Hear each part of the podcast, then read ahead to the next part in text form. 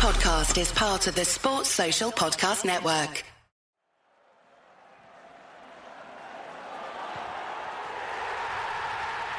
This podcast is a proud member of the Fan Hub 100. Football without fans is nothing, so we've partnered with Fan Hub to put fans first. Search Fan Hub app to play your part in the journey.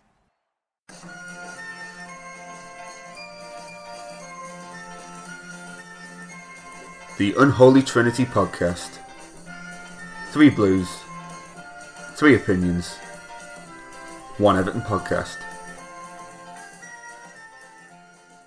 Welcome to episode 74 of the Unholy Trinity podcast, brought to you in association with Fan Hub, where the fans come first.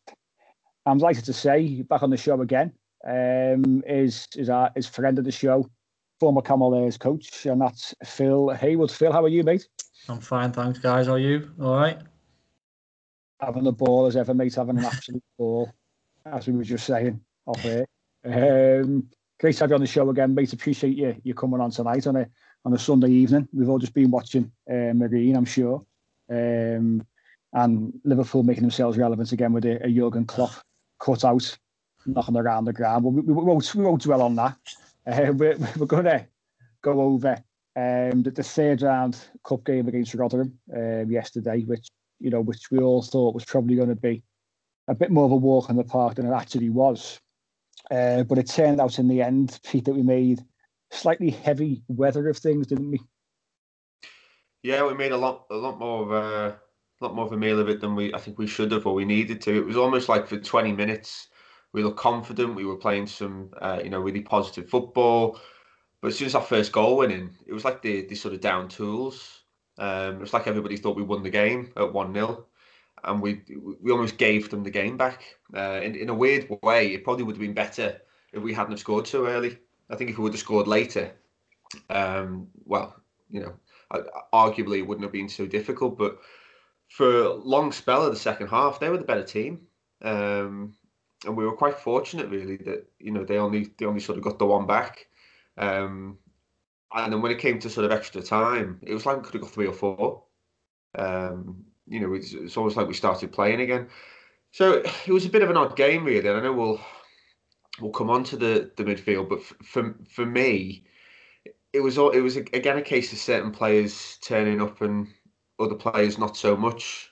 Um, and I think a lot of players sort of playing within themselves, and it was I, I thought it was a shame we had to sort of go to the bench to bring our you know sort of members of the, the first team on to help us win the game um, because it was an opportunity for me. I mean, fair enough. Yeah, look, we, we won the time. We're through to the next round. That's the main thing. But it was an opportunity for me to put in a really confident performance, rest some key players, um, and build a bit of momentum again. Um, so it, it was just a bit of a nervy, weird match, wasn't it?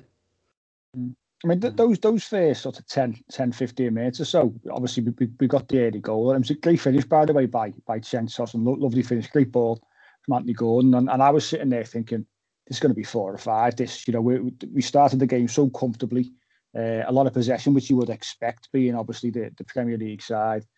Players playing with that you know, a bit of confidence and, and players coming in and, and looking like they, they want to take a chance, whether that be obviously Anthony Gordon, uh, Cenk Tosun, obviously, who's, who's been in the media this week, uh, potentially, or he's a bit upset about not getting not getting uh, much of an opportunity at the club. So you think, you know, it, it looked like it was going to bode well for the for the game going forward, and was going to be a decent response to a poor performance against West Ham. Um, but do you agree with that, Phill? That what people saying, you think that almost we, we sort of became maybe too relaxed, put the uh, took our foot off the pedal almost. Yeah, I, I spot on what Pete was saying. I think exactly what you're saying. Um, I just I, I feel I like you might think thought it was going to be four three or four. Um, I, I feel each week though we, we keep thinking we keep saying, is this going to be the week where I don't know a Davies or a Gordon or a Gomes is going to be more consistent now for three or four games? And it's, when the game finishes, you always feel like when are they going to turn up again? Um, and that was the ideal opportunity there. Um, it's interesting what Mourinho said tonight. I don't know if you heard the quotes going on just to that. He said, "I'll, I'll always take the blame for the Premier League, but today you know, I'll blame the and I understand Marine Tottenham. I totally get that, but I also feel like I don't know if it's because it's cup, like Duncan Ferguson all the press at the end, and it was almost like he was a bit fed up with some of the players. Um, Ancelotti, you know, haven't like Pete said, bringing on likes of Doucouré, me, you know, me, and it would have been nice to have rested those guys. Um, but I do feel it, it, it petered out a little bit, didn't it? Just it, it, it didn't get going, did it at all? I don't think at all. Mm. That, that was a disappointing thing, wasn't it? The fact that we we had to call upon players on the bench. I, I know it was great to see, obviously, Lucas Digne start a game. He, he's, he's got through ankle surgery and, and obviously the injury that he had in, in record time. Uh, so it was great to see him back on the pitch and obviously get an hour under his belt. Great to see Hammers start the game as well. I, I thought that was right to, to, give him a start. But right, obviously, no Calvert Lewin, no Richarlison, rest them. Uh, Doucouré on the bench, it was a case of, you know, we shouldn't need you. You can just, you know, make up the numbers on the bench. Um, obviously, Yerry Mina got a bit of a rest as well. And, you know, you, the team on paper there yesterday were, were more than strong enough. I thought it was a real strong yeah. start 11 and, yeah. and a side that was more than good enough to, to put a few goals past a, a struggling Rotherham side um, in, in the championship. And that was a disappointing thing, wasn't it, Lee? The fact that, like we said, players have been given opportunities now to, to come in uh, whether it be play, players on the periphery uh, of the squad, like like Gordon's been in recent weeks, or players who we're seeing come off the bench, maybe in the Premier League, like, like a Tom Davies, uh, Andre Gomes, for example. Um, players like that who don't seem to be coming on and grabbing their opportunity to say to the manager, you can count on me to, to play against Wolves, against Aston Villa in the Premier League. I should be starting ahead of X, Y, and Z. Yeah, I, I, kind of agree with you both, but I, I also think we've got to give a bit of credit to Rotherham. They made it a cup tie. They made it a cup tie. Fans or no fans, it was a cup tie. Now we all probably thought, as Pete just said there, um, you know, as soon as we scored after five minutes, like we did to some of the League Cup sides in the early rounds, you know, we're gonna we're gonna we're gonna cruise this three, four, five nil. But you know, they they got stuck into us after that, and I think the players were guilty of it as well. You know, maybe us as fans thinking, yeah, we're gonna walk this they probably felt it as well. Because let's be honest, the goal was quite simple as well. It was a lovely turn on the halfway from Gordon, but you know you could have drove a bus through the through through, through the uh, centre halves where where he played it into Tosun. To be fair, it was a good finish. But then, yeah, I think you give credit to Rotherham. I think I think they you know they had they had a, a, big lad up front, a bit of pace down the wings. The guy on the right side was giving Lucas Digne obviously you know all kinds of trouble. I mean, it was his first game back, obviously, and he wasn't fully fit, but he was running at him you know, I think not long after we we scored, I think if you cast your mind back, um, their sort of period started when that lad cut inside. You know, Lucas Digne was trying to show him onto his right side, and he cut in onto his left foot and had a shot. Olsen saved it. You know, kind of a bit of a mini scramble. It was laid off to a guy on the edge. He had another shot, saved it again. It went out for a corner. I think that really lifted them. That really lifted them. Um, and then from that point on, they had a bit of a spell, didn't they? You know, where they, you know, they weren't really having loads of clear cut chances, but they were making Olsen work. I think they had four corners in the space of 15 minutes as well. So you, I think you've got to give credit to them. Yeah, we've rested some key players. We were struggling to hold the ball up up front. I think I said to you, Mike, didn't I? Like, Tosun really needs to play in a two for me because he can't really hold the ball up. He's not quick enough to get in behind. So the ball was coming back at us. And when we did have that little bit, a little bit of possession, we were kind of drifting into sort of West Ham sort of type game where we were just knocking it around just for the sake of it without really going anywhere. So uh, yeah, it was, it was you know credit to Rotherham, but we've we have come on the you know off the back of a you know a poor loss to West Ham. Really, you know we played probably our, one of our worst games of the season there, and as I said, we rested probably our main goal scorers as well in Richarlison and our main goal threat certainly in Richarlison and um, and and Calvert Lewin. Um, so yeah, credit to them as well. And, and like the main thing is that we got through but they they made it ugly, and I thought the ref let a lot go as well. I thought there was, you know, there should have been a few yellow cards dished out a bit early on, but they were leaving their footing quite a bit when they were trying to make it physical. They were picking up a lot of the second balls. Um, so for me, it was kind of a classic cup tie, kind of without the fans there, really. Um, so credit credit to the opposition for me as well. Mm. It's, it's it's an interesting take because obviously we're we're always uh, maybe as a fan base quite critical and and quick to criticise, and and and I understandably so. I you know I said myself I, I, I thought it was a bit of a pathetic performance from us, but we've got to give credit to the opposition. Pete, you know they, they've come to Goodison. Obviously, no fans, Uh, I'm sure if we were in there, by the way, it would have been slightly different. We wouldn't have allowed the players to, to take it probably as easy as they did after those first 15, 20 minutes or so. But they, they came to Goodison Pete and they give a good, a good account of themselves. And, you know, we, we should probably give give a bit of credit to, to them, to the manager. Um, they, they, they pressed us, I thought, really well.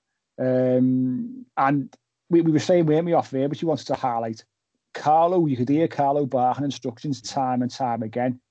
And one of the things he was looking for was probably was that more pace to our play and a little bit more consistency and commitment, I thought.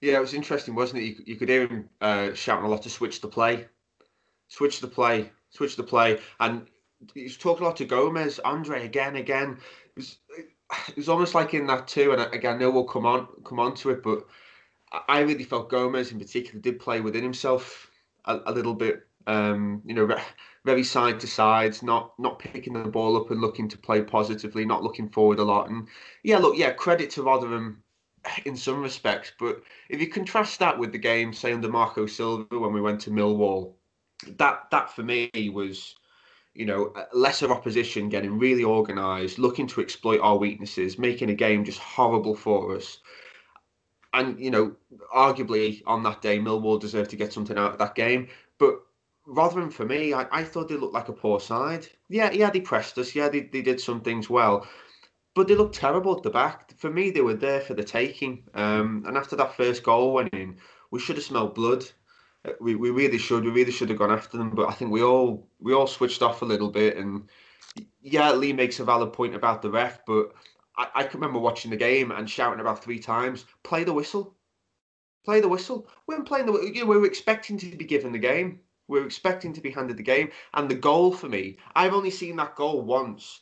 And I've got like a photographic memory of it. It, it, it for me it was that poor. There were about five players at fault for that for that goal. Starts off on the right hand side.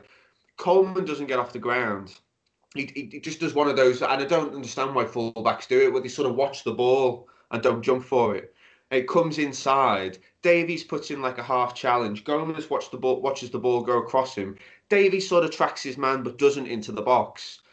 It then comes back across him, and it's a scuffed shot.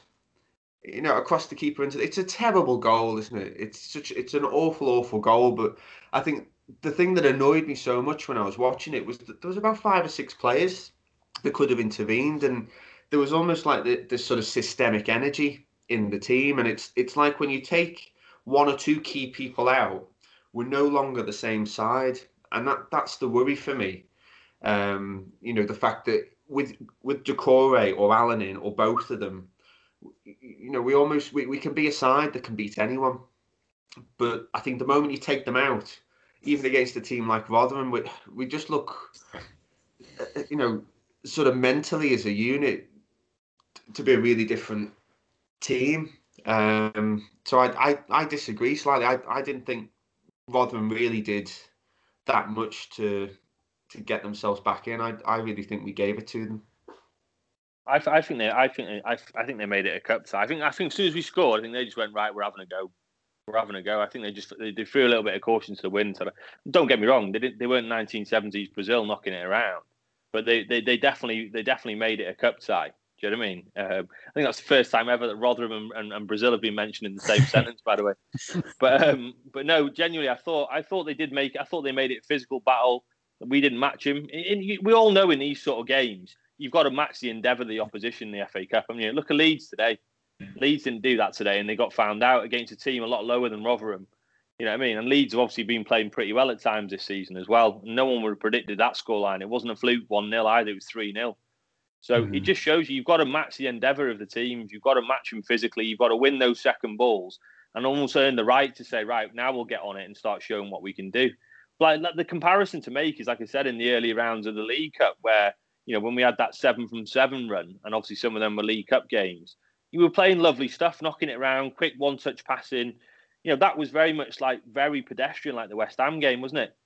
And you know that you know Carlo was bellowing from the sidelines. He was shouting switch. He was shouting move, move. Every time the ball got dropped back to the centre halves, he was shouting everyone move, move. In other words, give people an option.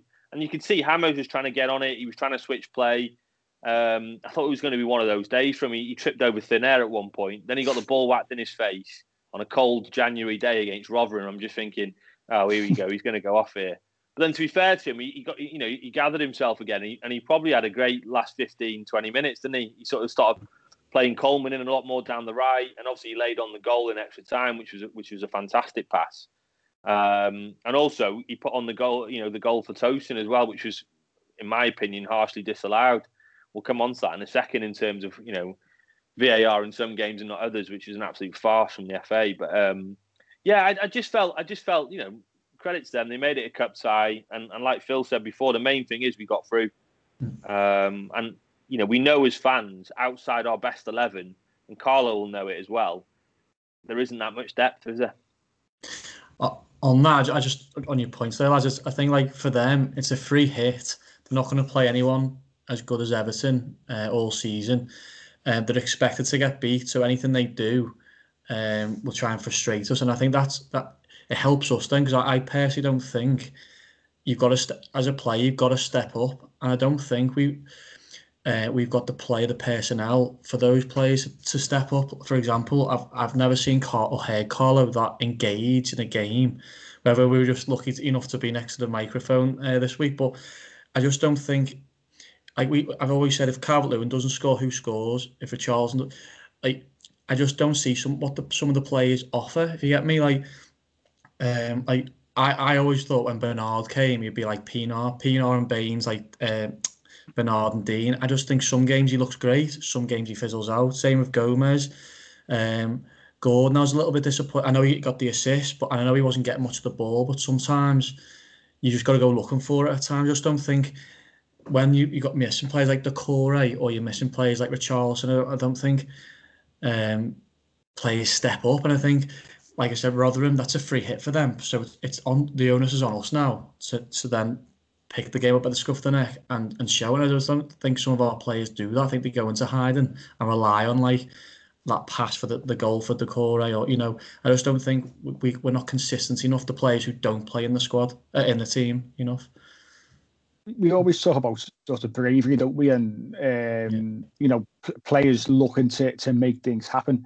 And sometimes, as probably we saw against Rotherham and we've seen before, it's just almost too safe. Players not wanting to to take a chance in case they make a mistake. Obviously, James quite quite happy. Will try different things, and sometimes it comes off, sometimes it doesn't.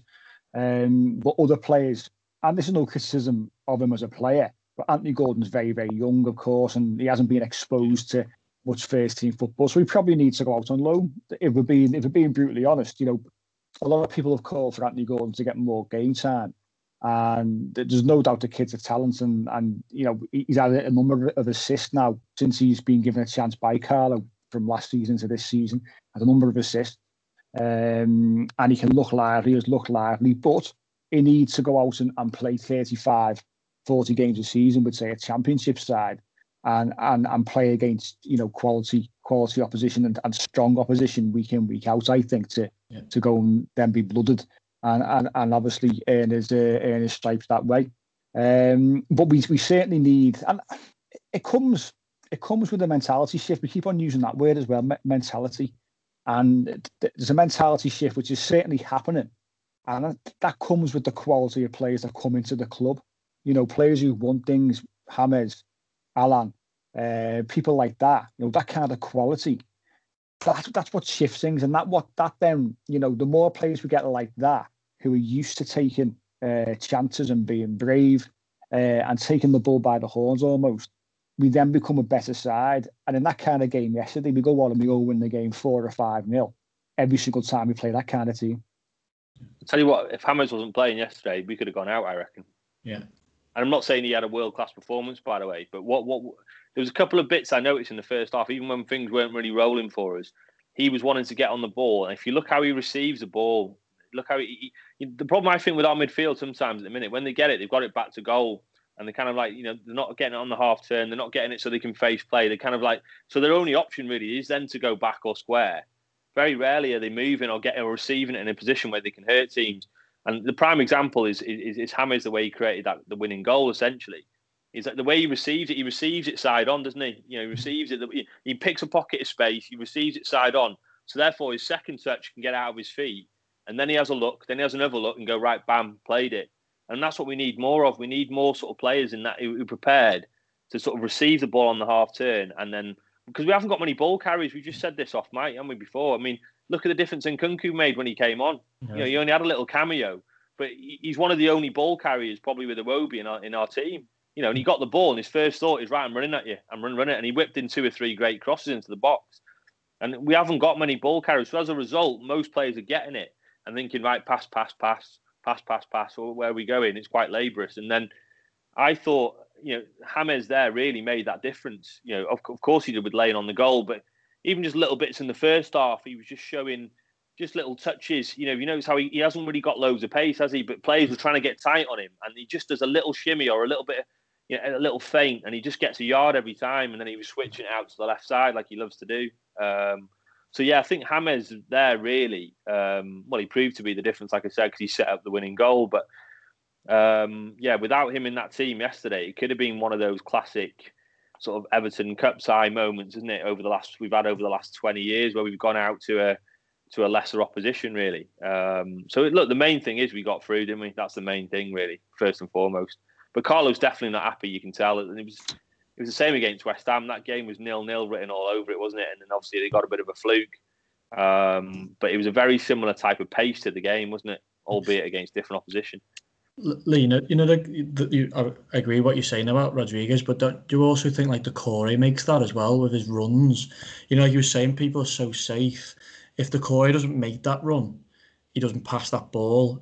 Um, but in you know, we've got too many people just too still in a position and we just go to full back and then back to centre half. And I think that's when we signed Doucouré, I, I didn't know much about Allan. I didn't watch much Italian football, and obviously Rodriguez as much. Uh, I didn't know much about either. But Doucouré, that's someone since like Cahill for me, like box to box, and I think his movement was phenomenal yesterday in the short period he was on, and he's done that all season. I think he's been one of our better. You know, if you take Calvert Lewin out, I think he's been out, outstanding Corey. But that's what I was saying. Like if if these players, like a Davies or a Gomes or a Sig, whoever is one of those out the uh, the three play, they don't dominate the, the midfield enough for me.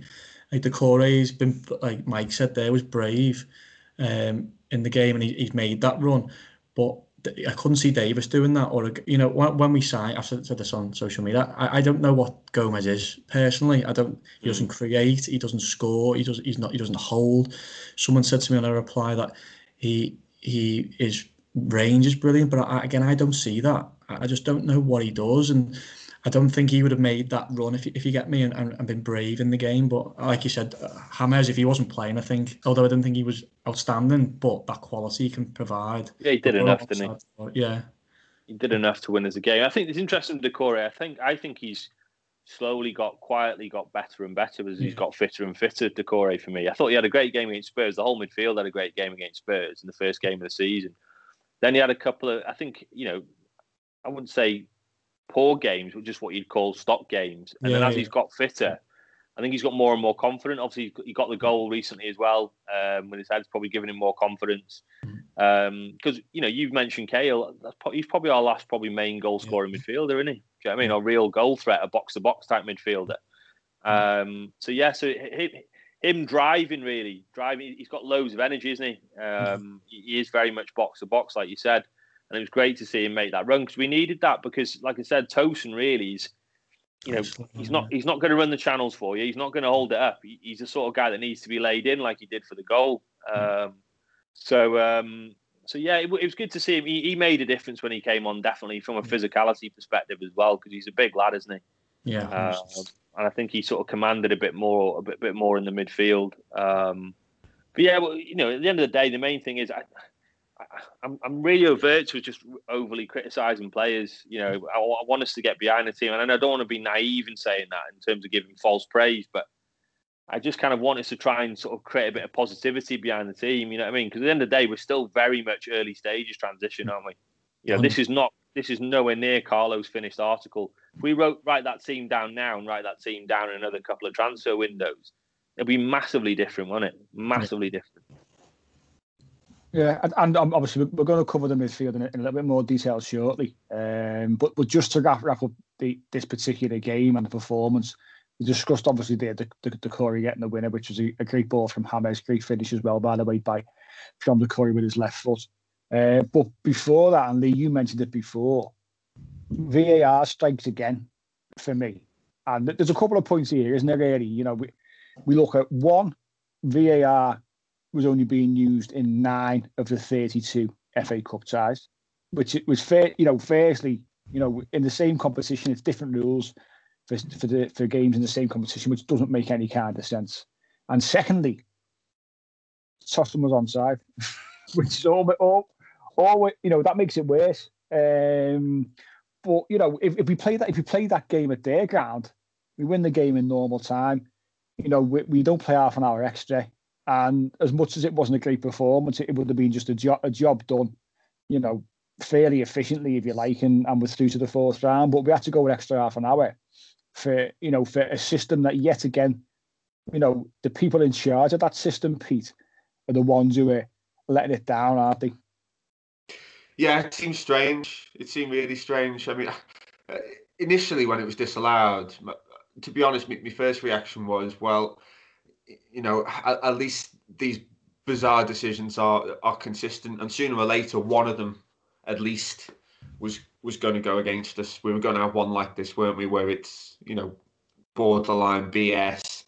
Um, because when I when I looked at the the initial uh, replay, I thought, yeah, he's, he's, he's well on the side there because it looked like um, whoever was on their their defender on the right hand side of the line seemed to be playing him on with with the arm, with the shoulder, um, and then they, they sort of do these dots. They do like this dotted uh, vertical line down, don't they? And this horizontal, and they did that. And I thought, well, he's still on side, like like you say, and then the ref goes to the screen and comes back and says no goal. So I yeah, I I couldn't make head or tail of it, but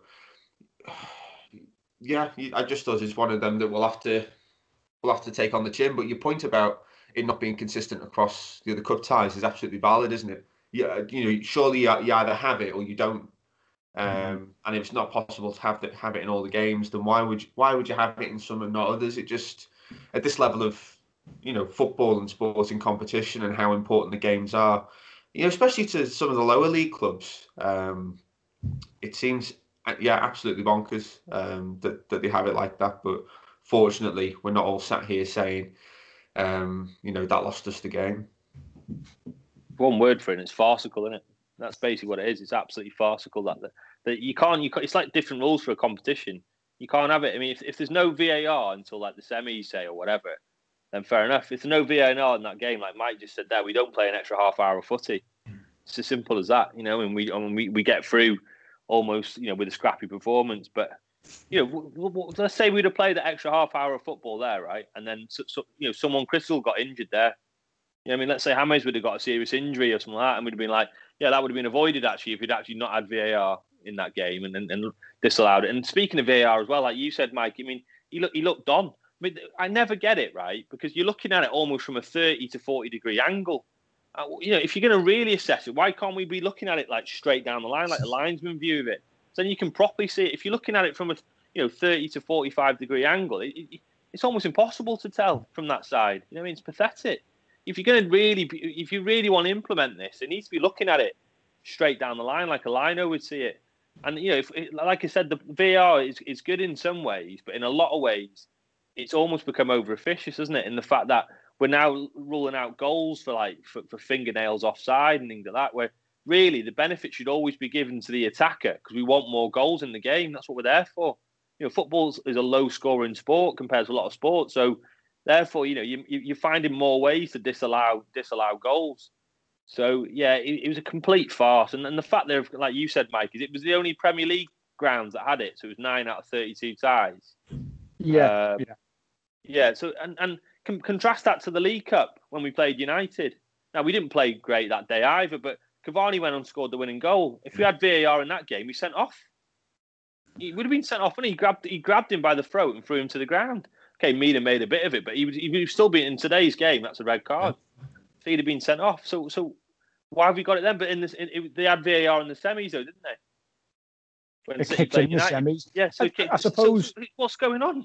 You know I mean? I, I suppose at least there's an element of consistency with the League Cup because no one had it up until the semis. So th- there's a little bit of consistency there. But I think what you want to be looking at in the as like we said in the FA Cup, you know, you, you have sides like like Marine, for example, you know, um, who are obviously uh, uh, way, way below league football. So so the, the point that the FA make as well, they, they haven't got the facilities to to run VAR. Well, if that's the case, if, if we've got teams in in the competition who haven't got the um the money, the funding or facilities to run it, then we don't run it at all. It's it, it just shouldn't happen. It can't be a case of you've got nine games out of 32 that have VAR in operation. You know, it just it can't happen.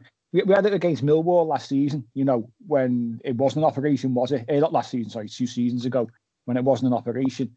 And, you know, their manager was going mad because they were showing replays on the screen. He's going, turn, turn the tellies off. He scored with his hand, didn't he? Yeah. Yeah, exactly, exactly. You know, and Yeah. it's it's stupid because they, they can't they just can't be. Surely there can't be that kind of inconsistency. It's bad enough as it is with the officiating, um, and obviously them using VAR anyway in their interpretation and getting them, them getting things wrong. But to then have so many games without it and so many with it, it's just it's just no no common sense is being used there. Uh, but obviously, it's it comes down to money. You know, the the FA, I'm sure, as part of the contract with the company who who runs VAR, only get paid probably if it's used in the competition in some capacity, and that's that for me is is what it always comes down to. Um, but you know, on, on the day, it didn't matter. I suppose where the most important thing is we are through to to the fourth round draw, which is, or sorry, the, the, the fourth and fifth round draw because they're getting drawn together, which is another another bizarre situation. Um, but you know, we- we'll we'll see what we get, and any any tie against lower league opposition because we've seen a, a few Premier League sides fall at the at the first hurdle uh, up to now, uh, which is which is great. You know, the the more Premier League sides that are out, the better for, for ourselves. That's for sure. Um, but we look forward to that, of course. But one thing, as I say, we, we mentioned already in a little bit of detail, is is the issue surrounding this the central midfield area because we, we've been saying for a while, you know, there's still work needed in that area. We we, we bought in the summer with uh, Abdoulaye Doucouré and, and obviously Allan. Um, the the issues that we've had in certain games have been when either or have not been available. And against Rotherham was probably the first time, from what I can remember, where we had neither starting the game. Um, so Tom Davies and, and Andre Gomes um, started in that position, and obviously Hammers was at the at the front of that as a as a number ten. Um, and like like I've said already, Phill, you know we're, we're looking for players to come in and say to the manager, "I want to be starting week in week out. Um, I I should be ahead of of so and so." And the the one area where we're not particularly seeing that and haven't seen it uh, this season has, has been that central midfield spot. And we, we you know we said it already. You know the players who've come in in the Rotherham game in central midfield didn't particularly do themselves any favours or, or get themselves, I don't think, in, into the just thinking for the longer term.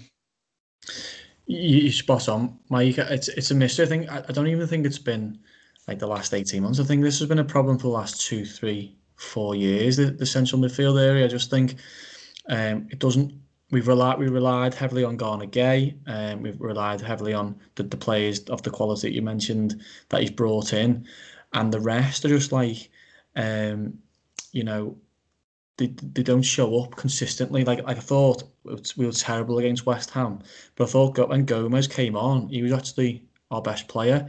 I thought Sheffield United away, Tom Davies was was outstanding. Uh, you know, terrible weather, terrible game, um, brought us down to their level. I thought he was outstanding, but you just know it's not going to go on for three or four games. And like you you said, Lee, I, I always want to get behind. Whoever's wearing a blue shirt, I always want to get behind, but I always think to myself, what did they do that game, or what what did they offer that game? And um, it just it seems to be so consistent, and not just this season, and, and and since Carlo's been here, I think it's been a problem under Koeman, under under uh, definitely under Marco Silva, where we haven't got that right. Whether it's a three in there, whether it's a two, um, I just I just don't think um, the players that do come in in the squad um, improve us, and it heavily hinders us when key players are out, i.e. Allan, Doucouré, Richarlison, and, and players like that.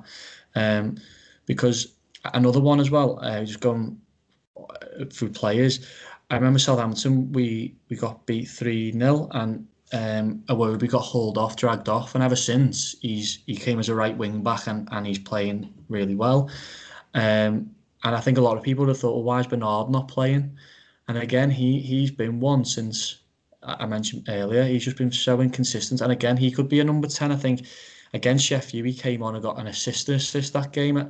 But again, you just know that they don't carry on for three, four, five games and add an assist, a goal. You know, and you're looking to then rely on the, the same players.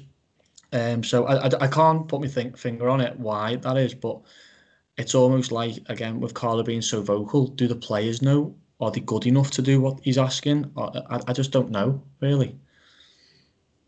And that's and that's the that that's an issue, of course. I mean, you know, we're we're, we're talking about the centre midfield here, and, and like you said, Phill, it's been a problem um, for quite a while now. Um, and I think the key, and you've touched on it there, really, is consistency because we, we're seeing players. I think I think Gomes Gomes has come on in, in certain games in recent weeks and, and made I think a real difference. You know, you know, even against Sheffield United, he came on and I thought he, he was bright, he was lively, he was carrying the ball, which is which is what we, we haven't seen from Andre Gomes probably since that first that first season. You know, he's only scored the one goal for the club uh, against Wolves, and that that's that's something which probably we want to see more of because from our point of view, I mean, seeing him and we've, we've we've discussed him at length in the past, but seeing him at his previous clubs, you know what he's all about. He, technically, he's a very good player, but I get the arguments. You, like, like you said, Phill, when he's coming on, what what is he offering the side? What what what is his role? What is he doing? Now, whether that you know we go back to the fact that he suffered a really bad injury, um, and I think I said to Lee on the phone yesterday. If you look at Seamus Coleman, for example, who suffered that that horrific leg, uh, leg break playing for, for Ireland, you know, it took him a good 18 months yeah, to two yeah. years, I think, yeah. to, to get back to to playing at a level consistently. So you, you might have the odd good game here and there, but to be consistently like Seamus Coleman used to be, it took him a long, long time to do that. Now, whether or not that's what's in Andre Gomes's mind, I don't know. Only he will know that. Hmm. Whether it's affected him mentally and he still plays within himself because of that, we don't know. It's we're all second guessing. I'm just trying to put yeah. a little bit of maybe maybe meat on the bones to, to why he he's not hitting the level that that we know. The frustrating thing is we know he can hit the level because we've seen him do a particular thing. Um, but what, what do you what do you think, Lee? Do, do you think that that maybe you know could be one of the reasons why Gomes is not particularly being consistent? Should we say in, in the last maybe twelve months or so? Yeah, I think we do have to caveat the fact he's come back from a horrific injury. Definitely, some players never come back from that. You know, I mean, it was a bad, it was a bad, bad leg break, um, and he's he's come back into the team. You know, it wasn't that long ago. We were all saying, you know, we need him, we need him back ASAP. This was before, obviously, uh, Carlo came in because we had no one in midfield who could even keep the ball. Um, you know, if we cast our minds back to our midfield, you know, just after uh, Andre got injured, we'll all remember that it was it was horrendous, wasn't it? Um, now, Carlo, Carlo's not stupid. Carlo's spotted our biggest weakness really since he's come in is our midfield area, and he's obviously he's strengthened massively in that area. Now, unfortunately, obviously Allan, who's starting to really show what he was about, picked up an injury. Um, hopefully, be back sooner rather than later. Like we've just touched on, Doucouré is now giving us a bit of legs in there in terms of being box to box. I still think we need.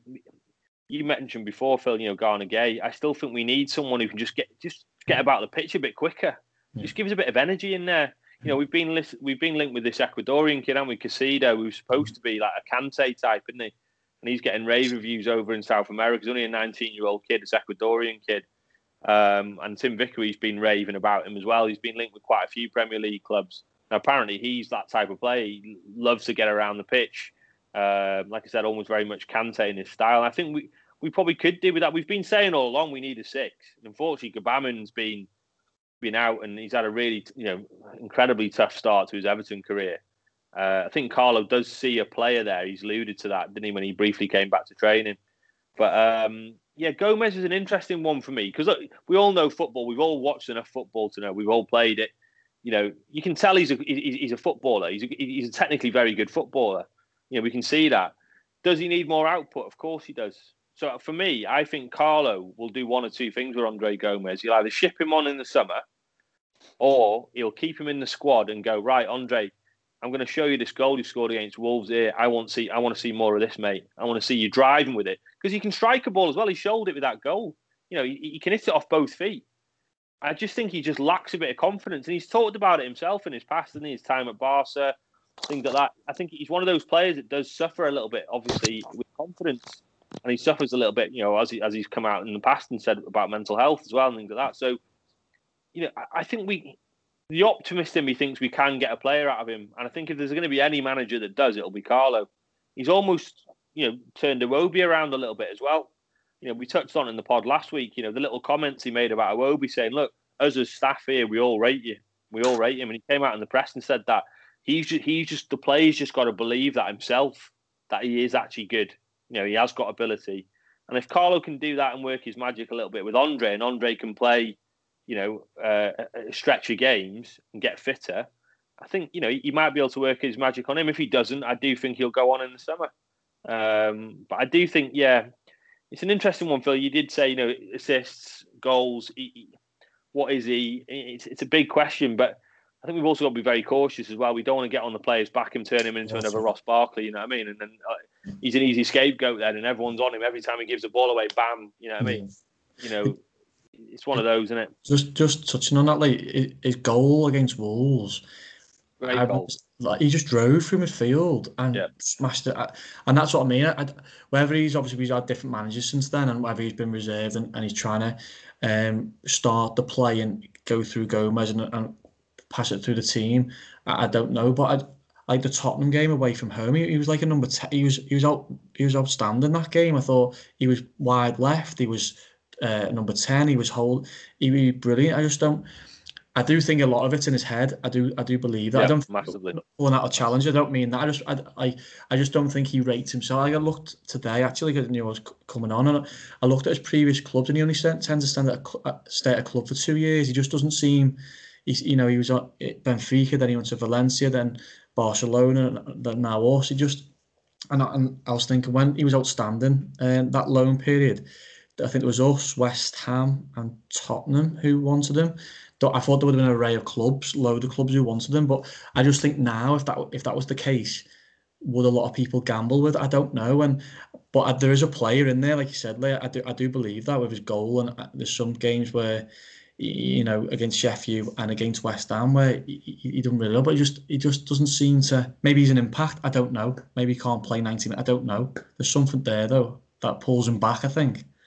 I think it's mentally definitely, mate. I had a few Kopite mates of mine um, saying after that game at Anfield, saying we want, you know, they were almost like making comparisons with comparisons with Alonso almost with him. You know what I mean? In terms of his, because when I think of Andre Gomes in the best games he's played for us, he's playing with confidence. He's, he's spraying the ball. He switches play a lot when he's playing confident, I think. He hits 30, 40, 50 yard passes, left foot, right foot.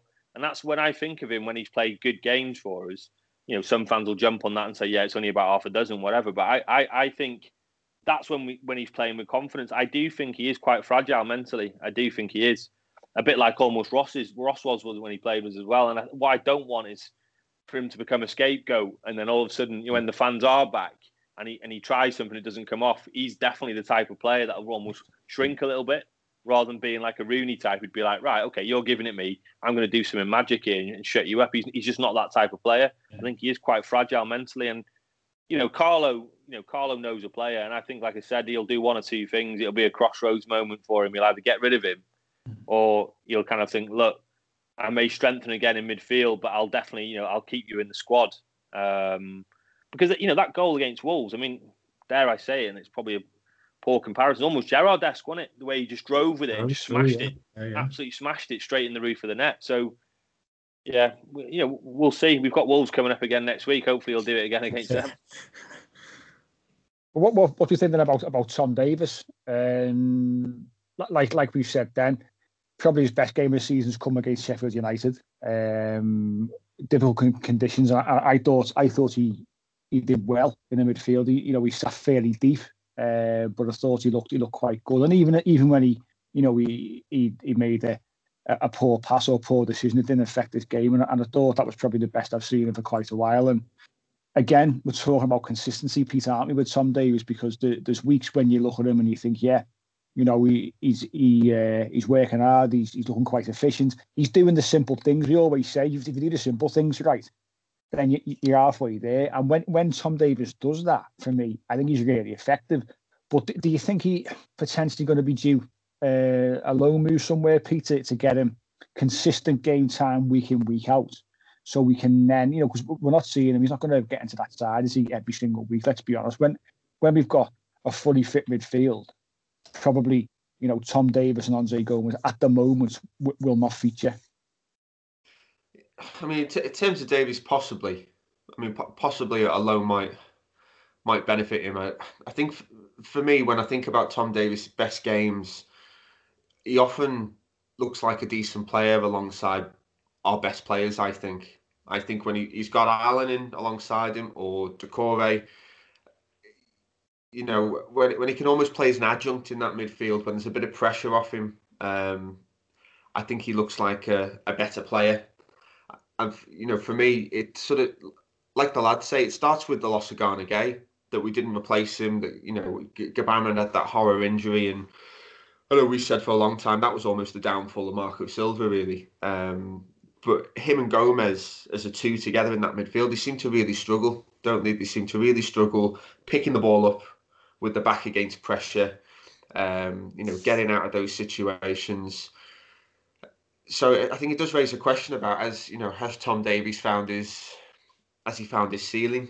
You know, have we seen what he's capable of at, at, at Everton, or does he need to have a little bit of pressure off him and yeah, maybe just have a, a season or two playing thirty odd games, uh, you know, in a in a lower league um, where we can find out more about him, but yeah, I don't, I don't think he's he's the answer. Um, I know a lot of people have been a bit frustrated by the, the sort of Khedira rumours, and you know, when you look at the amount of central midfielders we've got, and but I, I can sort of see it in a way because I I think you know Carlo's looking for experience in that in that position, that link between defence and midfield, someone that can receive the ball, use it well, be reliable, be intelligent. And I wonder sometimes if that's where Tom Davies lets himself down. Um, I think maybe when he hasn't got that type of player around him, and really he's got that responsibility as a professional, he seems to become a bit inconsistent. Um, and as for Andre Gomes, I don't think he's that type of player. I don't think that's who Gomes is. Um, I don't know what you lads think. Tom Davies is an interesting one. I, I, think I think Tom, look how much DCL's kicked on.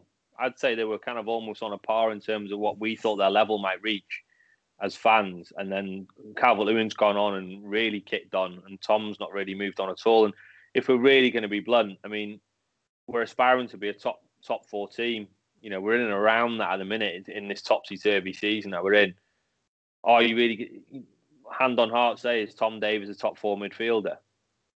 He probably isn't, is he? You know what I mean? And I, I think he's kind of plateaued. And as much as we all like him, and I think he's a great character and a great lad, you know, um, I just don't think.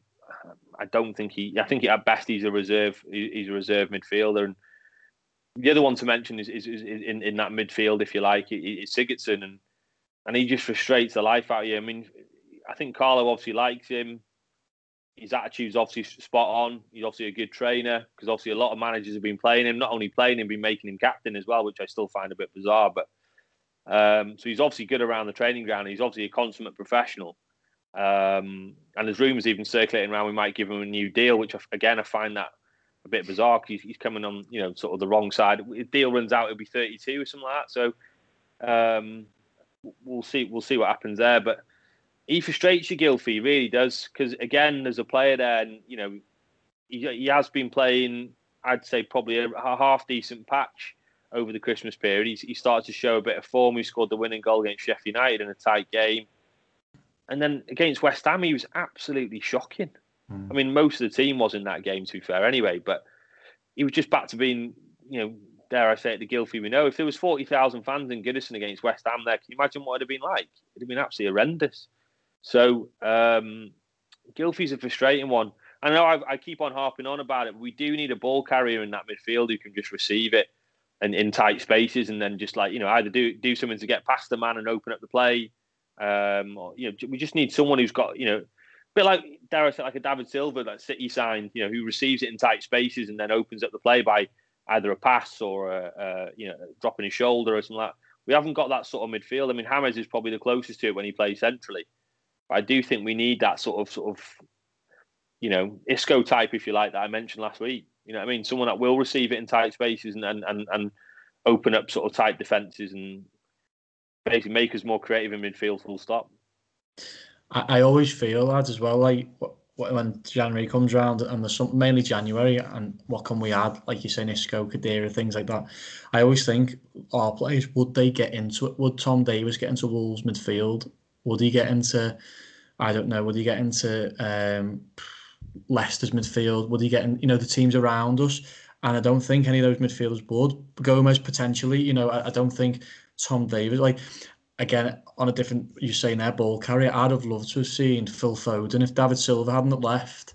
I'd love to have seen Phil Foden just given 30 games to play and and the fans would have loved him because he, he's potentially fantastic on the ball and look what he's doing this year playing with outstanding players. But I was thinking if David Silva had stayed one more year I think he may have possibly gone on loan and he would have been the perfect person. But I always do relate that. I think can could Tom Davies get into I don't know, Wolves midfield. Can he, could he get into Leicester's? And for me, I don't think any of those can. Like, six, no, I don't think they can. And, and we're trying to be this top six established team in the next three, four, five years. And I just think we're carrying too many. I think that obviously that will change, like you said, Lee and Mike and P about in two two uh, transfer windows time, it'll be totally different. And he's only got what he's got. But I just think we, I don't know if he'll spend a lot in January and, and what what can you get, but it it just I always I always flip that. Would they get into other uh, team sides, and maybe that's the Achilles heel if we ever get in, if we get into Europe this year. Yeah, Gomes strikes me similarly. You know, like Tielemans at Leicester. Yeah, yeah, yeah. Strikes me that type of player, quite technical. You know, good on the ball. Um, you know, decent passer when he's playing well. I'd say Tielemans probably does influence the play a bit more. I mean, doesn't score a bag full of goals, probably scores four or five, but He's got a lot of legs, hasn't he? He's got a lot of legs around him. Yeah, yeah, yeah. That indeed, he's making a massive difference for like oh. a Leicester. You know what I mean? And you know, he'd get in most top four midfield teams as well. So it's not the finished article, is it? It's no, not. Right. Um, you know, but you know, if we aspire to be that top four side, you know, we, we do need to probably strengthen in that area of the pitch, definitely. Um, and it just showed us yesterday again. Uh, I don't know what you think, Mike, but DCL is so important to stay fit because just because the way we play, um, you know, if he gets injured, uh, I know Richarlison can play through the middle, but if he gets injured, that that really is going to affect us big time if DCL gets injured. Yeah, it showed. It showed with uh, with Cenk Tosun yesterday. You know, was much. Yeah, you know, we we know and, and I know Pete's a bit of a fan of. Well, maybe maybe fans the wrong way, but he he, he recognises the quality that that Tosun has as a finisher because he's a good finisher. You know, good finish for the goal good finish from the free kick, which was the one that was disallowed. You know, he's not a bad finisher. He had a few other chances, to be fair. So he, he could have really done probably better than, than he actually did. He could have maybe scored one or two more um, on top of what he did. But we, know we know we're short. You know, we, we've got Calvert Lewin, and and it could be, you know, if if Tosun moves on in January, which he's a lot of talk around and potentially going to Palace, uh, maybe West Brom, uh, looking, at, looking at a loan deal then it could just be a case of we've got Dominic Calvert Lewin and no one else, which seems a little bit crazy going into the business end of the season. Uh, and it shows how important he is. I mean, he's obviously not scored in, in a number of games, but you know he's had assists, he's obviously won won penalties, etc. So yeah, massively important. Uh, and if you think if he if he played that game yesterday, he'd probably win the game in 90 minutes and no problems to be honest with you because he's, he's a different different uh, animal to, to Tosun and offers offers a lot more as well. Because the ball just like you said to me yesterday just wasn't sticking was it? So it was going up top and going centre. It wasn't sticking to to to, uh, to Cenk and he needs another player around him I think to be that bit more bit more effective. But whether we dabble in the market, whether it be in centre mid, whether it be up top, we, we just don't know. It's it's probably you know it's too early to say. Carl said they're not thinking about that kind of thing at the moment. You'd hope we can ship some some of the deadwood out to, you know, we're offering absolutely nothing at all. And and when I say that, I mean the likes of you, uh, you, you Mo Besic, Yannick Bolasie, people like that. They, they, they definitely need to go. Uh, I'm sure Tosun is another one, but I think if if it's Cenk Tosun does go, he's got to be replaced, whether it be a six month loan deal. As talk of Josh King again today has has come up. Um, but another body is definitely needed to to back up Dominic Calvert Lewin because we we are short. Um, but I just I think midfield, I think we'll we'll we'll sort of have what we've got for the remainder of the season. Uh, obviously, Allan's due back end of end of Jan, end of this month. Uh, well, after after the middle of the month, Carlo said. Um, so he's due back, and then hopefully Doucouré can stay fit. Um, and you know we'll get through with what we've got, but you know when we're comparing to other sides, like like you say, and then Phill, like of you, sort of Wolves, Leicester, even you know United, Chelsea, we're, up and around, obviously the, the the upper end of the table. We're, you know, will the players that we've got in that position at the moment outside of Allan and Curry get into those sides? Well, the answer is probably not. So that it, it may cost us, but there's a longer there's a longer game that we're we're looking at here. There's more than just this season. Obviously, Europe would be great, uh, but there's bigger bigger things going on, and obviously within sort of two or three years, we want to be challenging top four every single season. Mm. Well, here's one for you. Moise Kean's been linked with 30 mil for obviously uh, uh, for PSG. He scored, I think he scored again yesterday, didn't he? Got his 12th goal of the season or 11th goal of the season, I think. Would you sell him for 30 million and reinvest it back into the squad? don't Juventus get some of that? Uh, did I read right? Did Juventus get? I, I, I could be talking talking I'm rubbish. Sure. I know. I, I, know. I know. He did. He didn't get a sell-on clause, did he, okay. or something like that? I think. Uh-huh. I think I'm right in saying that. He certainly didn't get a, like a buyback clause, did he? Mm. Um, but I mean, look, he, he could score 30 goals in that league by the end of the season with those players around him. And if he scores 30 goals, you could probably probably add another 10, 15 mil to that, maybe, couldn't you? but um, but the only thing is, my concern is there. I'd probably say I'd take the money because Pochettino's just come in. He's going to want to build his own team, and knowing what we've seen of Kean already, I think he's going to want to bring in his own forward. And obviously, PSG, as we know, have got you know got limitless cash. Mm. Um, so I'd I'd be tempted to get thirty million for him, and then knock on Sam's door and get twenty million for Tosun as well.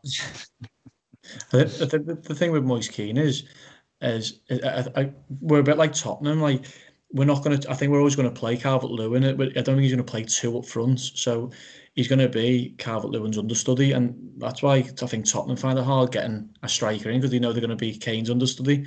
I think to get the money would be brilliant and, and reinvest it in somewhere else maybe. Um, again, consistency is the word probably tonight, lads. Is, is I've not seen a consistent run of Moise Kean. You know where. You, to give him five 90 minute games, we've, we've obviously not seen that to see what he can do. And it's hard to do something in 10 minutes. Sometimes even got three minutes, if that. But I think in that league, I think they had that Stokes at play, didn't he? The striker from Stoke. He's now at Bayern Munich, which I, I find that bizarre. Choupo-Moting. So I don't even look at them leagues, the, the French league. So I would take the money and, and maybe go go somewhere else with the market. Especially in a COVID time as well. Yeah, I'd, I'd, I'd, I'd, say, I mean, he could go on to be a, a superstar, and we might regret it. But um, you know, 30, 30 million. I didn't see enough in him, and if anyone was going to give him a game, uh, some run, uh, some time in our in our team, it was going to be a fellow Italian. It was going to be Carlo Ancelotti. So. Yeah, yeah. You know, um, rumours about his attitude as well. Obviously, a lot of that was fueled initially by Souness, but um, there was other rumours around, wasn't it? That he was, sometimes a couple of times he was late for training, that sort of thing. So, um, yeah. What do you think, Pete? Would you take 30 million? I think, like you say, if we if we can reinvest it into the team, yeah, maybe. Um, because I, yeah, there's clearly a there's clearly a technical player there. He's you know he's clearly a good finisher, but I don't think he's right for the Premier League. I don't think he's right for for Everton with the the team that we are and the team we're trying to be. Um, a little bit like how I'm not saying he's he's a similar player to Haller, but like West Ham, I've had to let Haller go because he's just not the right fit. Not the right fit. He'll score goals in another league. He'll bang them in all day long, but not here and not in this way of playing. I think I think Totally the, disagree, yeah. the, the current the current climate probably dictates as well. If you're getting offered 30, 31 million quid for a player, like like you said, Lee, sort of co- COVID's still going on and it's still impacting football on a on a daily basis. If you're get offered that kind of money for a player, then you probably accept it. To be honest with you, that's just that's just the situation all clubs are in at the moment. Um, very similar to West Ham. You know, West Ham, in you know may, maybe sort of twelve months ago, would have got 30 million, 35 million for Haller, you know, but the environment dictates that prices are not going to be what they were. So if we, we can make a profit on a player, then I think I think you go for it, don't you? And you move on. I don't think based on what we've seen of Moise Kean, and there's certainly times when you think he, this this kid's a talent, he's got he's got some some great great things in his locker. There's other times, and there was too many times where you were hearing other things that weren't weren't too good, and you know whether that be you know why Big Dunk took him off at Old Trafford, uh, whether it stems from that. You know, there's obviously he was he had some kind of party in lockdown and things like that. Late for training, we, we've like you said, we've heard if his attitude's not right, if he's not a right fit, it's just the way it is. So we can, you know, we can make a profit, we can all move on, look to reinvest, um, and and go from there. Um, but you know, it's, it's the, the window's a funny one. We don't know whether we'll do any kind of business um, we'll see. You know, historically, Marcel Brands doesn't particularly like it.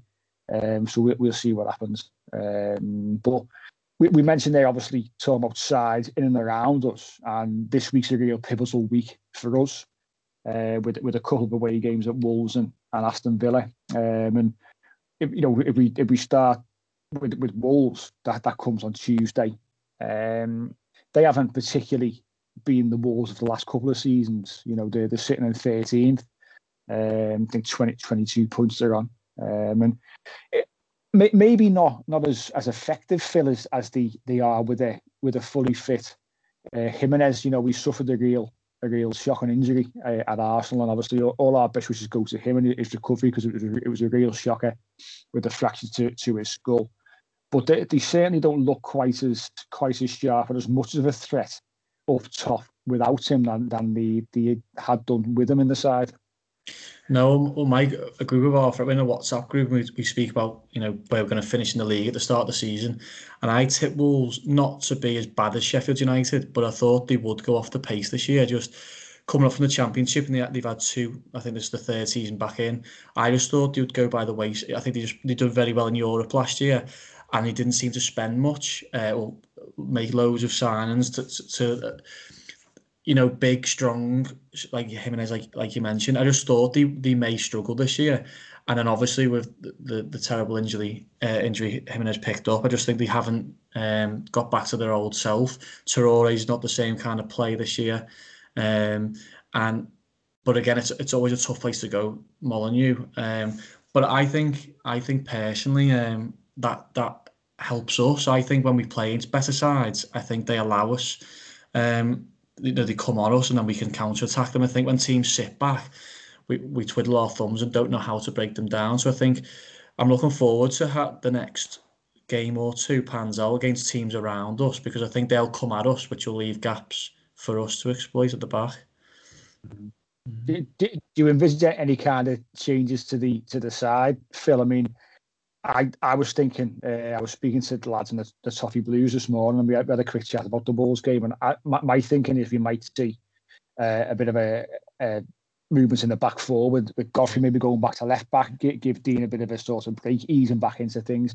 Maybe even put Holgate on the right. So we were talking that Traore likes to switch. So if you put someone on with a bit of pace to, to mark him, he'll go to the side. Well, both Holgate and Godfrey have got that bit of pace and are probably going to be a bit better against them than than uh, Coleman and, and Lucas Digne. Obviously, at this stage, his, his recovery would be. Yeah, again, it's funny, isn't it? I, I think the four centre halves who played in the back four have looked better than what we would expect. Luca, you know, defensive minded, Lucas Digne and Seamus Coleman. I think they've looked really. Uh, it's the stability's been fantastic there, and, and I agree, Mike. I, I think obviously I don't think he'll start Luca Digne. I think that was a, a game just to ease him back in.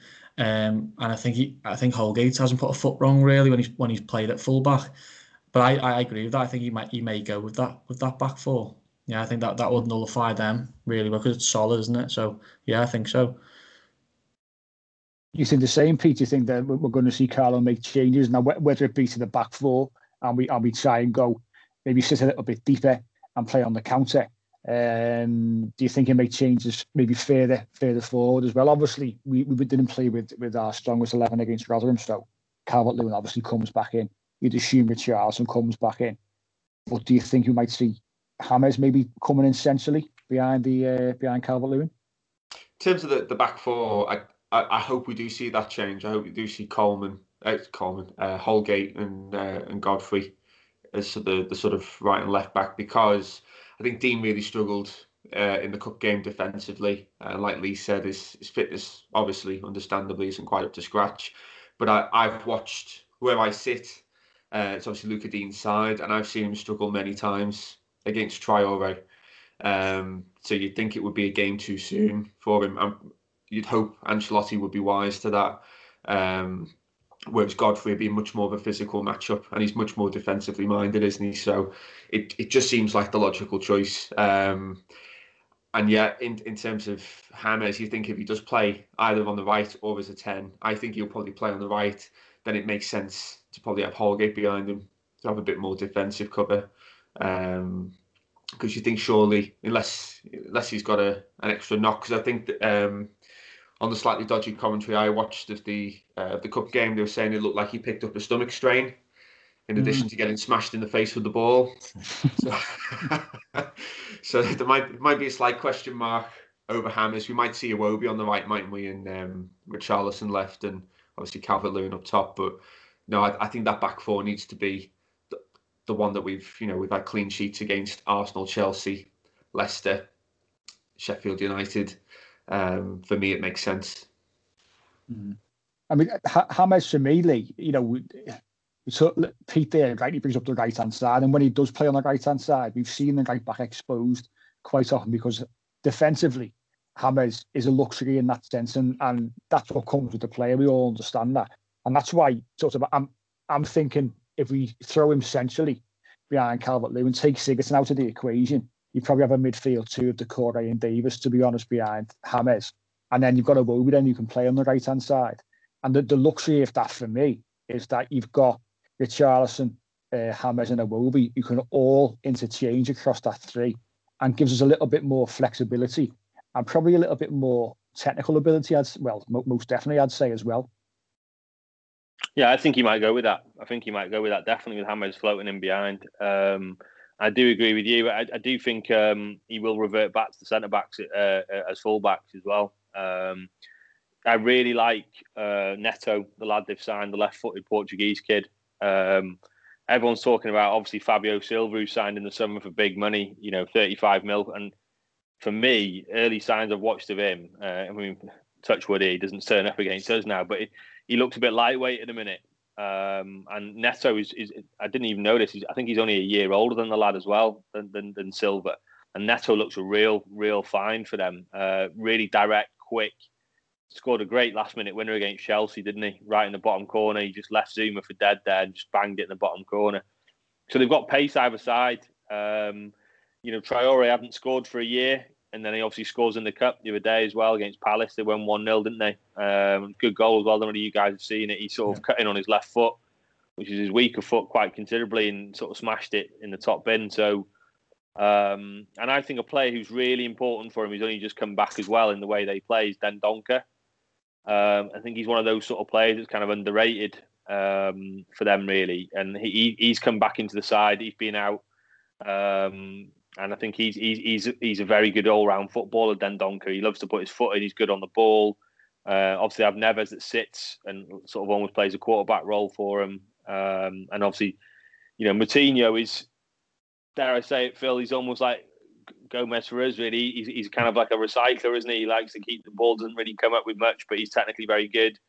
Um, so yeah, where Wolves have massively dropped off is ever since that horrible injury to Jimenez with the way they play, they need that type of focal point up front. Um, like I said, the young lad Silva is just not a physical presence at all for him, so they struggle to hold the ball up. Um, they struggle to get any goals out of him, and you know Jimenez. It just shows you how important he was for them because you know he always seemed to score in big games. Um, he scored against us a couple of times as well, hasn't he? Um, So for me, the main threats are out wide. Um, for me, if we can shut Traore down and we can shut net, um, um, what's his face? I was just telling you, uh, Neto down. Sorry, on the left side, then I think we should we pretty much nullify their attack then. Um, but then it's what we what we can do against them. I think they can be got at Wolves. Wasn't it three three the last game they had in the league as well? It was against Brighton three three, wasn't it? Yeah, well, yeah. So you know they are conceding. You know they've always been quite a sort of a reputation for being quite a difficult team to break down. Always come strong in the second half. Um, and you know they don't tend to you know concede much or get beat by much either. But then if you know they they have dropped off a little bit. So yeah, it, would be it'd be a good game, I think.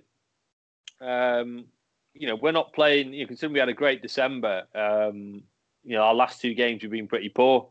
So um, it's an opportunity to bounce back here. You know, against uh, sort of a slightly say weaker Wolves team. Um, so it'll be interesting to see how it goes. Uh, it'll be one of those games again. And if we can score first, I think it'll give the players that sort of bit of extra confidence that they need at the minute.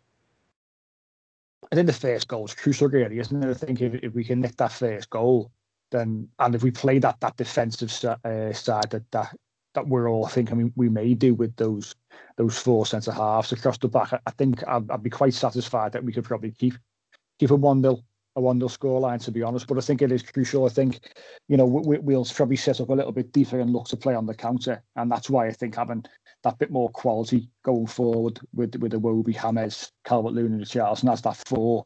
I think that could really win us the game. It could be pivotal in in, in how we're going to play.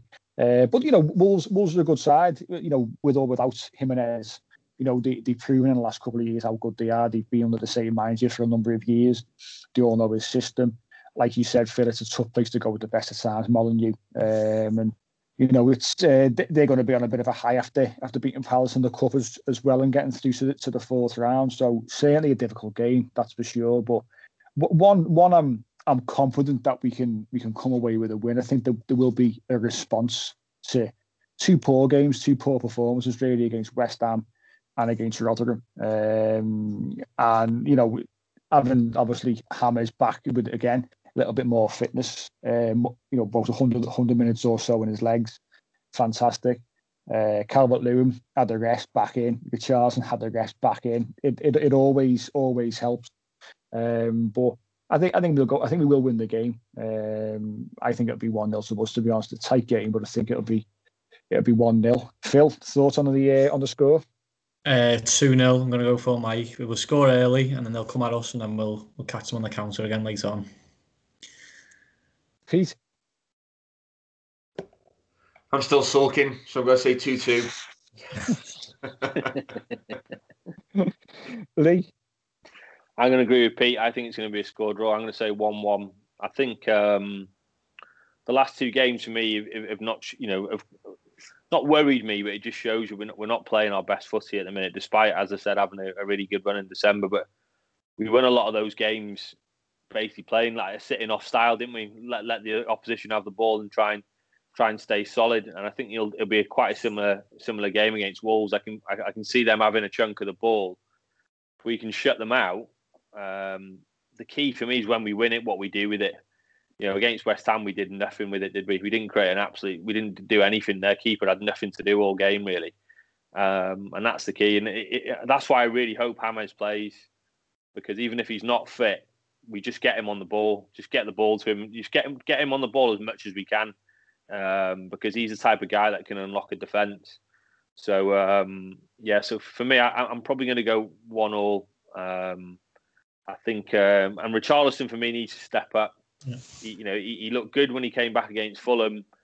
Um, since then, he's really tailed off, and he I don't know what's happened to him. He's really tailed off in terms of, you know, he doesn't look a threat you know, I can't even remember the last time he had a shot on goal.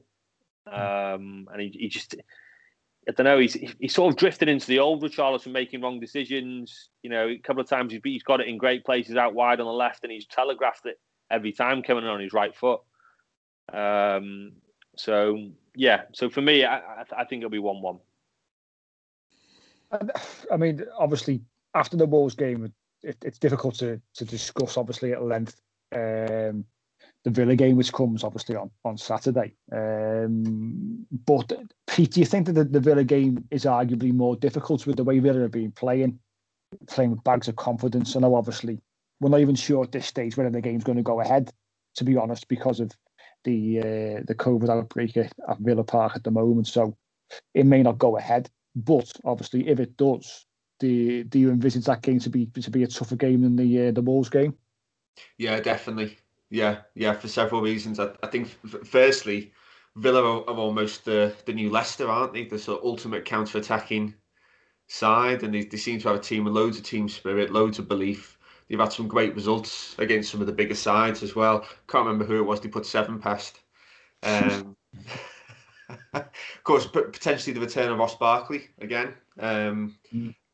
and potentially in a team where it, it suits his style of football. Um, you know, he gets to play higher up the pitch. He's got a uh, a bit bit less sort of defensive responsibilities, and he's just there to break and play on instinct, and that's when you get the best out of him. Um, I think in in Chelsea's system, I think arguably struggled to to fit into what Frank Lampard wants him to do, but from what I've seen of him so far at Villa, I know he's coming off a um, a little injury, but uh, he's been absolutely fantastic. Especially that game he played was it against Arsenal. Mm. Um, yeah, yeah look, look, back to look back to, to the Ross Barkley of that that uh, the Martinez say was a 13 14 season, wasn't it? You know, where, where Ross Barkley just took on took on all comers and as you said, he, when he plays with freedom, Ross Barkley, and he plays without thinking on, on instinct, you, you, see the best Ross Barkley and having a bit of quality. You know, the likes of we, have mentioned off air before, Jack Grealish, the, the quality that he's got you know that that that's that that's a player, isn't it? You know, he's he's come on leaps and bounds in the last sort of 12, 12 18 months. Um, certainly, certainly a player who could get into to probably all the you know the, the top four sides, you would say, uh, and will fit into any side in the league. You know, we we can't speak highly enough. I don't think Phill of, of Jack Grealish and the quality that he brings to that Villa side. Yeah, we, we were speaking off air about I think again consistency that way. The last eighteen months, he I think he single-handedly kept Villa up last year with some vital performances. And, and I think as a team, Villa, as uh, Pete was saying, a number of reasons, they, they, they're a team with no egos. Like that Matty Cash has done very well for them, the, the, the centre forward he signed from Brentford, uh, John McGinn. They, they all seem to have, uh, have took this on board and and and obviously helps when you've got someone like Jack Grealish that, like you said, Mike, he, he could walk in certainly get into. He's as val. I would say he's as valuable as Fernandes is for Man United. You know, he's he's on. They were always saying when they could, who would you rather have, Fernandes or Grealish last January? And I think Grealish's price tag was up to a young English lad, and he weren't sure. Um, but I think he's as important to Villa as as Fernandes is for Man United. Yeah, I, I totally agree with that, mate. I think Jack Grealish is a fantastic footballer. I think he's he's really, really come on he's obviously showed talent when he was a younger a younger lad. Um, you know, he, if I remember rightly, I think he, he, pretty much won that game for Villa against Liverpool in it in the League Cup um, when he was a proper young boy then. But he's he's really blossomed. He's filled out. He looks a really fit lad. He's he's obviously you know um, great at carrying the ball. Um, like I said before, he, he he always seems to do something. You give him the ball in and around the box, like the Ben one on target. He, has got a lovely little clip cross. He always seems to find Ollie Watkins, who's done well for him, like you mentioned then. Um, and you know, and if he if he doesn't do any any of the above, he always gets a free kick. He just always gets his body in the way every single time. He just seems to glide past people. Um, and, and obviously with Barkley coming back as well, they were starting to form a bit of a partnership before that injury because both of them are very, very comfortable running with the ball. So they've got two ball carriers there. And you just mentioned a player I wanted to mention as well as McGinn. I, I think he's a really good player, McGinn. He's your old-fashioned sort of Scottish midfielder, and he's got a bit of everything about him. He's like a little Rottweiler, loves a tackle, but he's good technically as well. Um, and you know he's got a decent crack on him. He's got a decent shot. Um, you know, he hit the bar against United with an absolute, absolute uh, uh, great strike, and um, they were very unlucky not to get anything against a strong, strong United team. United are probably one of the informed teams in the league at the minute, um, and I thought McGinn had a great game that day. Villa, Villa in general have really improved. They've, they've figured out where they were weak, and they've improved it. And and you know, I said before, even in the summer, you know, I think they've got an absolute coup in in getting Martinez in goal as well. Um, he's he, he looks a really top keeper. I don't know what Arsenal are doing there, getting rid of him. Um, but um, what's the Villa manager? What's his name again? Um, does anyone know his name? I can't remember his name. Mike, you'll know. What's the Villa manager's name again? Oh, Dean Smith. Dean Smith. He's come out. He came out and said, didn't he, about Martinez? He physically said that he has made our defence single-handedly better because literally all the back four have got complete confidence in him. He comes, he comes and claims for balls. He's very dominant. He seems to talk a lot. Um, and that has lifted. He said, as a defence, we've improved massively just on his signing alone. Um, and, like you said as, as well, Phill, Matty Cash in it. I mean, he's he's he's really been a, an astute buy for them as well. Um, the same reason why I, I, really wanted to get Aarons from from Norwich um, as as a sort of a, a replacement for Coleman and a, a long term replacement for him. He strikes you as that type of player. You know, likes to get forward, typical modern fullback, and he's got a great delivery on him as well. Yeah, they, have done. They, have for me probably the most improved side in the Premier League from last season. Aston Villa. You know, they, they, I mean, I know they, they beat us early doors last season when we, when we could have gone top. Obviously, we feel like we go top, all that kind of talk. Um, but no, they, have really improved. Like we say, Ollie, was it Ollie Watkins from Brentford who's coming? Looks a decent, looks a decent striker. Grealish has, has come on again. Look, looks a looks a better player again this season. You've, you've said that You know, John McGinn very good. Goalkeeper Martin is very good.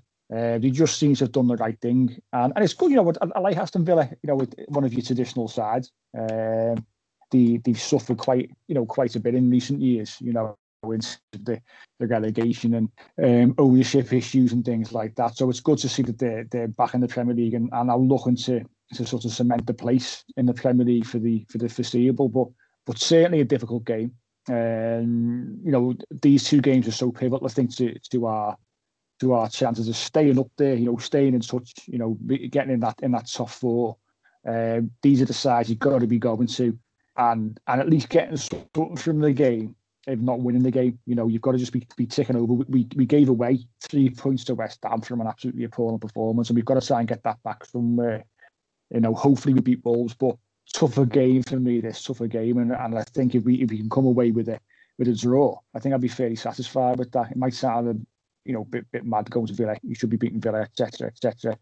But a good side, you, have got to give it to them. Uh, but I'd be quite happy to come away with a with a one-all draw uh, from that game and just keep on taking over. You know, we think it's really important to, to take points off the off the sides in and around where we are. Uh, Phill, thoughts on the scoreline? Uh, say, Mike, i will be happy with four points on the next two, but with the reasons you gave there, Mike. So I'll, I'll one-one. I'll say Villa. Pete.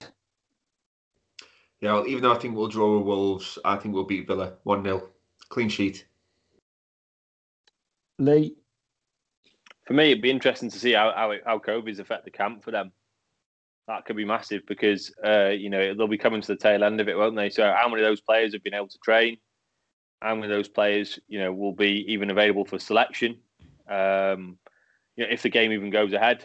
Um, so I do think um, it could fall in our favour. That it could fall in our favour if they have got some key players that will be out and obviously, as I said, the training ground's closed, isn't it? So you know, are they going to be are they going to be really match fit, having not been able to play for um, what will be about two weeks? So that could fall into our favour. So I think we could nick it, um, and we owe them that for last season as well. Um, so I, I, think I think we'll nick it, um, nick it one 0 like Pete. I do think we'll be hard to beat, and I think we'll nick it. As good as Ollie Watkins looks, he's still not clinical. Um, so um, yeah, I, I think we'll, I think we'll nick it one 0 and and like I said, assuming the game goes ahead, you know, Villa weren't weren't sure uh, at this this particular point. You know, obviously they had to play the the kids in the FA Cup, uh, which was a bizarre decision. But you know, we we know it, it favours certain teams. We won't go into that in, in any kind of uh, any kind of detail. But we'll wait and see. Still, still might the best goalkeeping dive we've ever seen from Arne's header there, though. You've seen it. yeah, but you see, yeah, yeah. There's, I don't know what I don't know what was going through the keeper's mind there. You know, he's obviously a young keeper, but come on, it's, it's, it was. was hey, that, that wasn't like you at Goodison, was it, mate? That wasn't like you at Goodison. That. Well, the, the, the, first or second time because the first time Pat Van Den Hauwe scored on goal past me after I clearly called for the ball, but we won't dwell on that one either. Um, you know, as I said, as I said on Twitter the other week, I didn't say that to him at the time either, uh, and I can't think why. I just, I just put it down. So that was my fault, Pat. Sorry about that, mate. Yeah, and, and moved on. Um, but no, it's, it's yeah, it's it's it's one of those, isn't it? The, the kids, the kids, obviously for Villa were given a, a chance and and you know made made a really good good account of themselves there. You know, it was uh, it was great for them, I'm sure, but it does bring into into question, you know, the decision making of the FA. That's all, that's all we'll say about that. Um, but that, that's us for this week, Phill. Thanks for coming on the show again, mate. Really appreciate it. Eh? Cheers, lads. I love those always. Brilliant. Thanks for asking me. No problem at all, mate. We will be back next weekend. Um, obviously, all being well, and let's see what, what games actually actually happen. But we'll be looking back at the at the Wolves game, that's for sure. Um, and we're going to be looking ahead because the, the following weekend will be the fourth round of the FA Cup. The draw takes place tomorrow. Everton are ball number ten. I'm reliably reliably informed from the uh, the FA website. So we will catch you then.